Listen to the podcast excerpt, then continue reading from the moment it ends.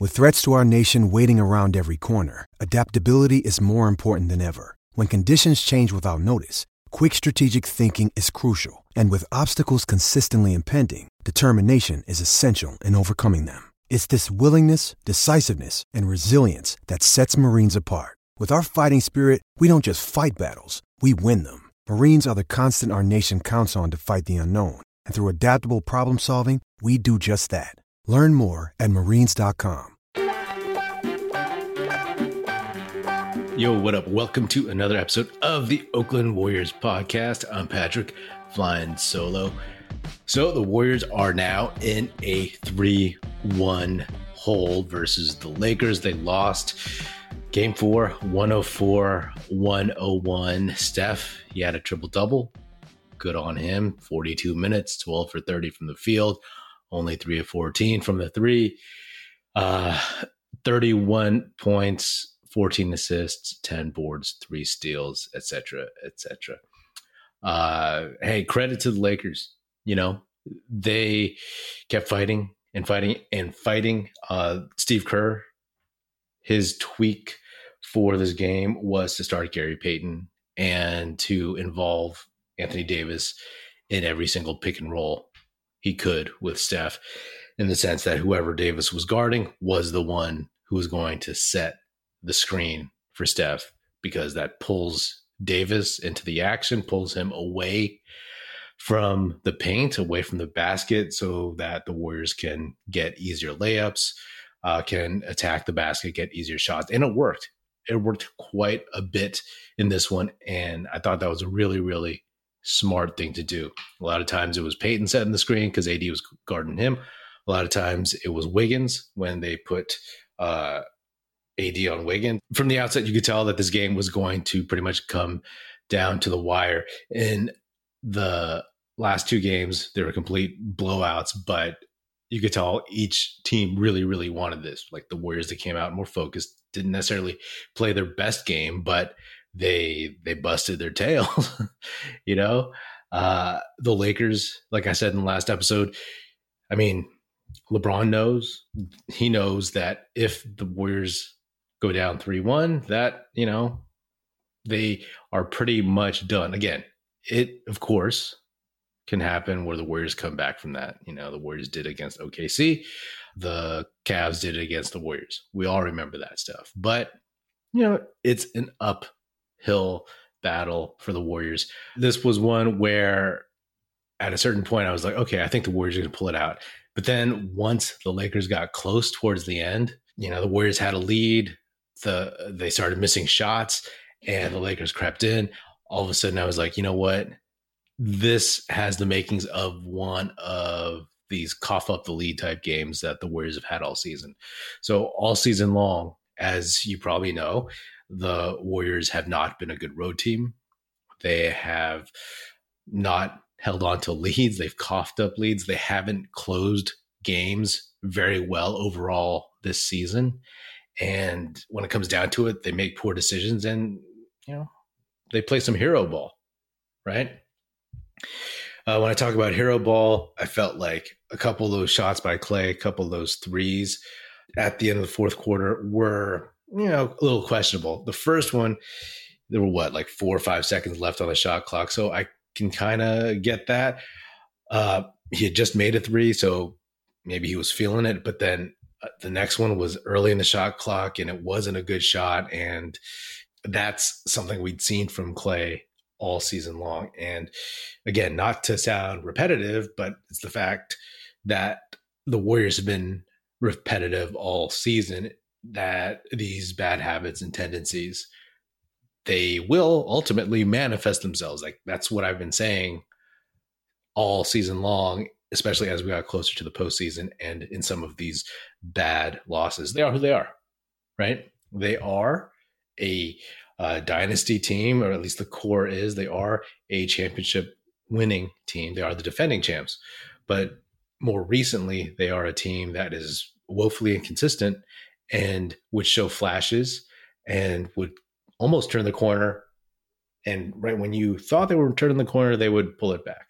So I don't want to knock the effort in this one, but uh, you know, just overall, the Lakers, you know, when they made all those trades in the regular season at the trade deadline, I remember I was like, oh wow, these trades are really good. I hate these trades, right? And this is why the Lakers have a deeper, overall, more dynamic team.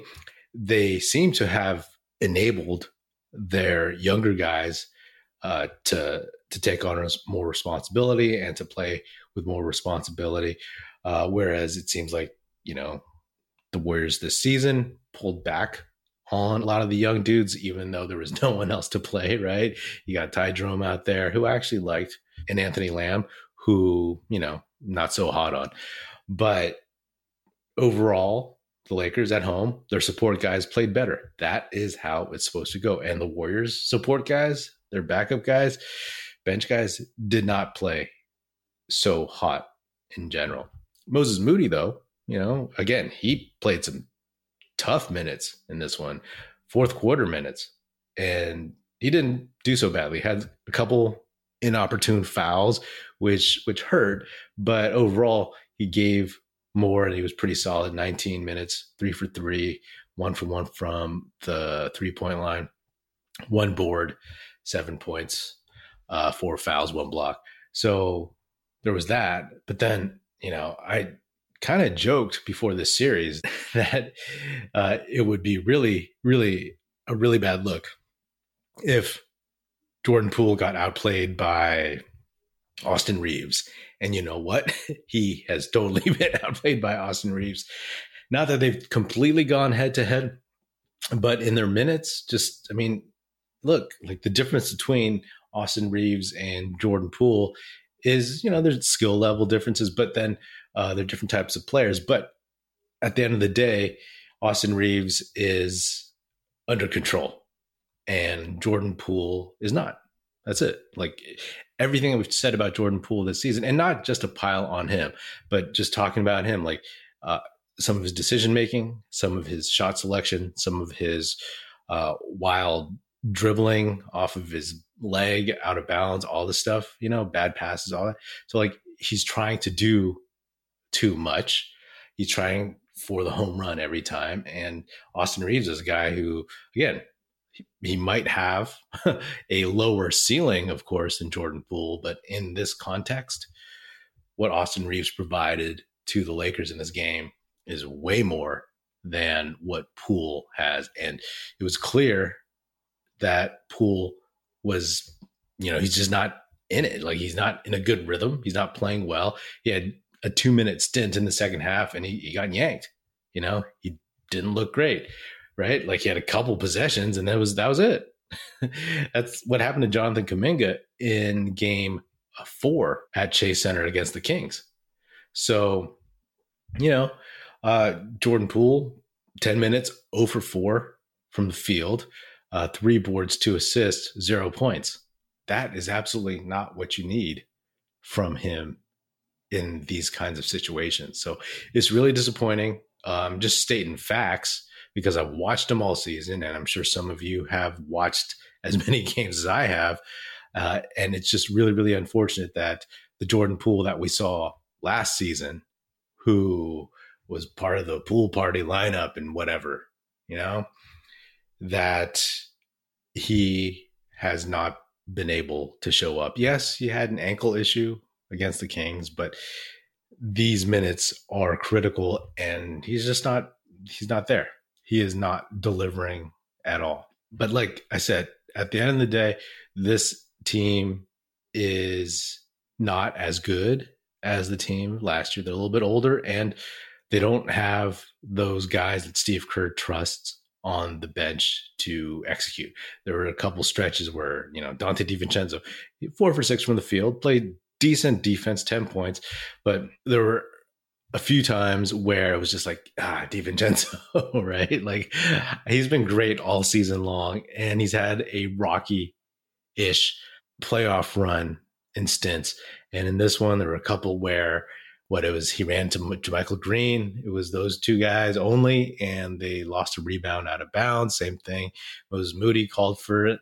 said, I got it. And DiVincenzo jumped into him and the ball went out of bounds.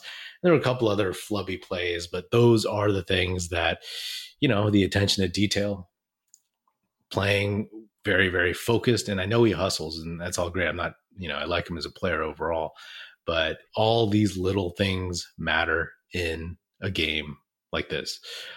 You know, in terms of free throws, you know, the big free throw discussion, it was nine for 12 for the Warriors and 20 of 20 for the Lakers. And, you know, I'm not going to complain about the refereeing in this one. You know, I mean, there were calls both ways and all that jazz. Fouls, 22 fouls on the Warriors, 15 for the Lakers, 16 turnovers for the Warriors, 14 for the Lakers. Rebounding, 40 Warriors, 42 Lakers, nine offensive for the Warriors, eight uh, offensive rebounds for the Lakers. So more or less, things were somewhat even. You know, from three, you know, that's where the Warriors also hurt themselves 12 for 41, only 29%, which is not great, right? Like you live and die by the three, another tired thing, you know, that I've said many times this season. And if they're not shooting well, then like, hey, you know, I mean, there there were so many shots that they hoisted where I was like, oh, please go in, and that looks like it's going to be short, and it was right. Like I said, Steph was three for fourteen, Wiggins was two for six, Clay was three for nine, and Poole was zero for, for two. You know, those are their best three point shooters, right? On average, you know, DiVincenzo, like I said, was two for four. So JaMychal Green over two, right? So that is going to bite you on the butt if you live and die by that. And, you know, so it goes. The Lakers didn't shoot well from three either. They shot 24%, but they only shot 25 times, you know, six for 25. It's a game of those details and paying attention to all of them, especially when you just lose by only three points. At the end of the third quarter, the Warriors had a seven point lead, which isn't gargantuan by any stretch of the imagination. But if there's a switch to flip, or if there is a time to close, that is it. You know, in past years, is like, I feel like this team would get that. But what we've seen from this season, very dubious. And I would have liked to have hoped that, you know, you saw on the Lakers side that LeBron was picking up his energy when the Warriors got up by like 10 or something in the third quarter. LeBron made a, a few aggressive plays, like attacking and shooting threes and stuff like that. So he summoned it and he brought the Lakers closer. So, you know, that LeBron is always conserving his energy early. You know, in this one, I felt like he was going to come after it, smelling blood in the water. For me, it was like, okay, which team is going to execute in the fourth? Like, who is going to step up and put this away? And it was the Lakers. You know, the Warriors built up their lead a little bit and gone, gone just like that. Beginning of the fourth quarter, boom, boom, boom, gone. Before you knew it, it was tied. And I'm like, okay, this does not feel. I mean, we've seen this script before. You know, we've seen this movie where you know you think the Warriors are going to just carry it and pull it out, in a tough victory, but you know, they're just not looking like they have it. You just could feel it in your bones, right? And then there was the uh, random, unexpected variable of Lonnie Walker playing 27 minutes, going six for nine, uh, hitting a three pointer, hitting two free throws, scoring 15 points, uh, three boards, two assists, two steals. A bunch of those were over Steph and on Steph. So the guy that you know they're trying to hide stuff on, he made him pay. And it is what it is, right? This is going to go down in the history of uh, Lakers lore as uh, the Lonnie Walker game, I'm sure. Uh, so credit to that dude for getting his opportunity and taking advantage of it. He covered for D'Angelo Russell, who after burning the Warriors in Game Three, Russell, who had to deal with Gary Payton II in the starting lineup, played 31 minutes, was over four from three and one for 10 overall, four points. So, like, he was negated, but You know, other guys picked it up. And that is the thing that the Warriors don't have right now. We thought that they would, we thought that they could. And I've said, you know, my preseason or postseason pre playoff predictions, uh, you know, I thought that the Warriors' depth would be enough to get them somewhere if they were all clicking. And as the playoffs have gone, that bench has gotten shorter and shorter and shorter. Specifically, you've lost Kuminga. Right now, you've lost Poole. DiVincenzo's had his ups and downs. Gary Payton's been uh, sick, and he's also not been as dynamic as he was in the playoffs last year. Maybe he's just not fully recovered. Maybe he's a little bit older. Maybe whatever, whatever, whatever. Uh, but in this one, Payton in the starting lineup, 23 minutes, seven for nine from the field, hit a three pointer, one out of two, 15 points, three boards, uh, two assists. And I mean, I loved what I saw from him because for a guy who's six two and his athleticism, I mean, he has great touch around the basket for layups, right? Like he, if he can't get up there and dunk it, uh, just putting it off the glass, he's been very, very good with that. But in general, you know, the Warriors, uh, their depth has left them. And Steph, he tried to put this one on his back. He got a triple double, right? A triple double in a game where no one else scored 20 points, even. Andrew Wiggins had 17, Clay had nine, Gary Payton the second had 15. So, you know, Steph did what he could. You know, there were a couple of his final shots. Uh, they weren't the best shots. You know, you give those to Steph because he's earned the right to take those shots. But those hoists, you could tell when they left his hand that they were going to be off. There was one, it was clear it was really, really short and it hit just right off the front of the rim. And then the final jump ball where Steph got it, he, you know, smartly. I expected this too, right? That it was Moses Moody covering LeBron James. And to me, I just assumed that Anthony Davis was going to smack it out towards LeBron James and just let him like fight for it or like, you know, put it over his head and run.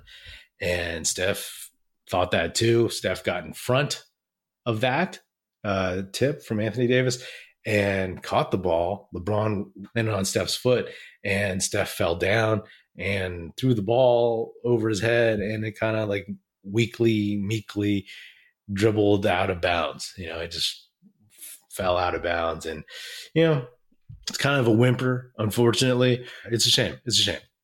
That being said, three one, three one. Here we are, and is it over? Hmm, you know, percentages say yes. Uh, this Warriors team, it's tough to say. It's tough to say because, as we've talked about, they've been good, they've been bad, they've been good, they've been bad. Tonight, they gave a decent effort, but it just wasn't there. It just wasn't that full team effort putting it all together like they needed to just to steal this one, you know? It, it wasn't there. And if they go home, you know, can they get it? Sure, right? This is following the exact rhythms of the Lakers Memphis series, right? The Memphis Grizzlies had a home court advantage going into game five. The Lakers were up 3 1. Memphis, last gasps, won in Memphis. And then the Lakers blew them out in LA in game six. So the Warriors, they got to take it literally. Like it's a it's a saying, right? It's a cliche, but you literally have to take it one game at a time. You do have potentially two home games, one game at a time. That's it.